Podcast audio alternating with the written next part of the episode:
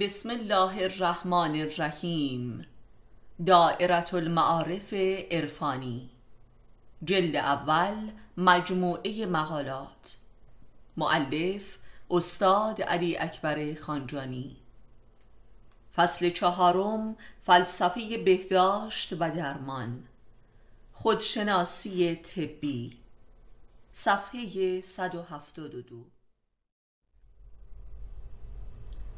راز شقاوت طب مدرن. آخر الزمان طب.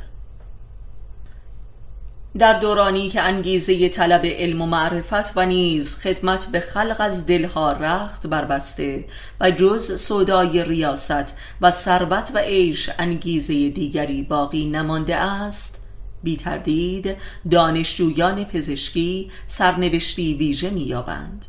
زیرا به قصد ریاستی برتر و ثروت و عیش و هویتی تمام خواهانه وارد انسانی ترین و رحمانی ترین شعبه از علم می شوند که با درد و جان مردم سر و کار دارند. منتها برای رسیدن به اهداف خود بایستی با بیماری و ویروس و مدفوع و چرک و ادرار و خون و عفونت سر و کار داشته باشند و دائما خود نیز در معرض ابتلای به امراض مصری مثل ایدز باشند.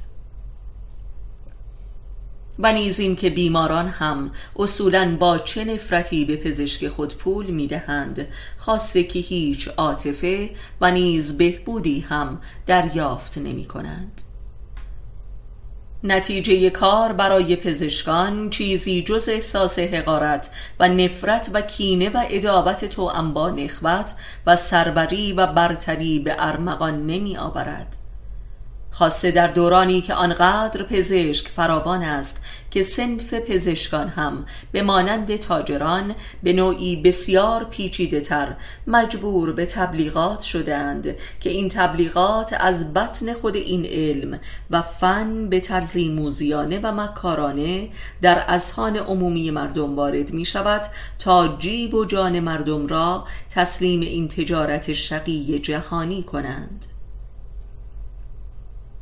حاصل این واقعه پیدایش اشد شقابت در جماعت پزشکان است که منجر به بروز جنایاتی خارق العاده در سراسر جهان شده است. جنایات پزشکی. و این نیز آخر الزمان این علم است.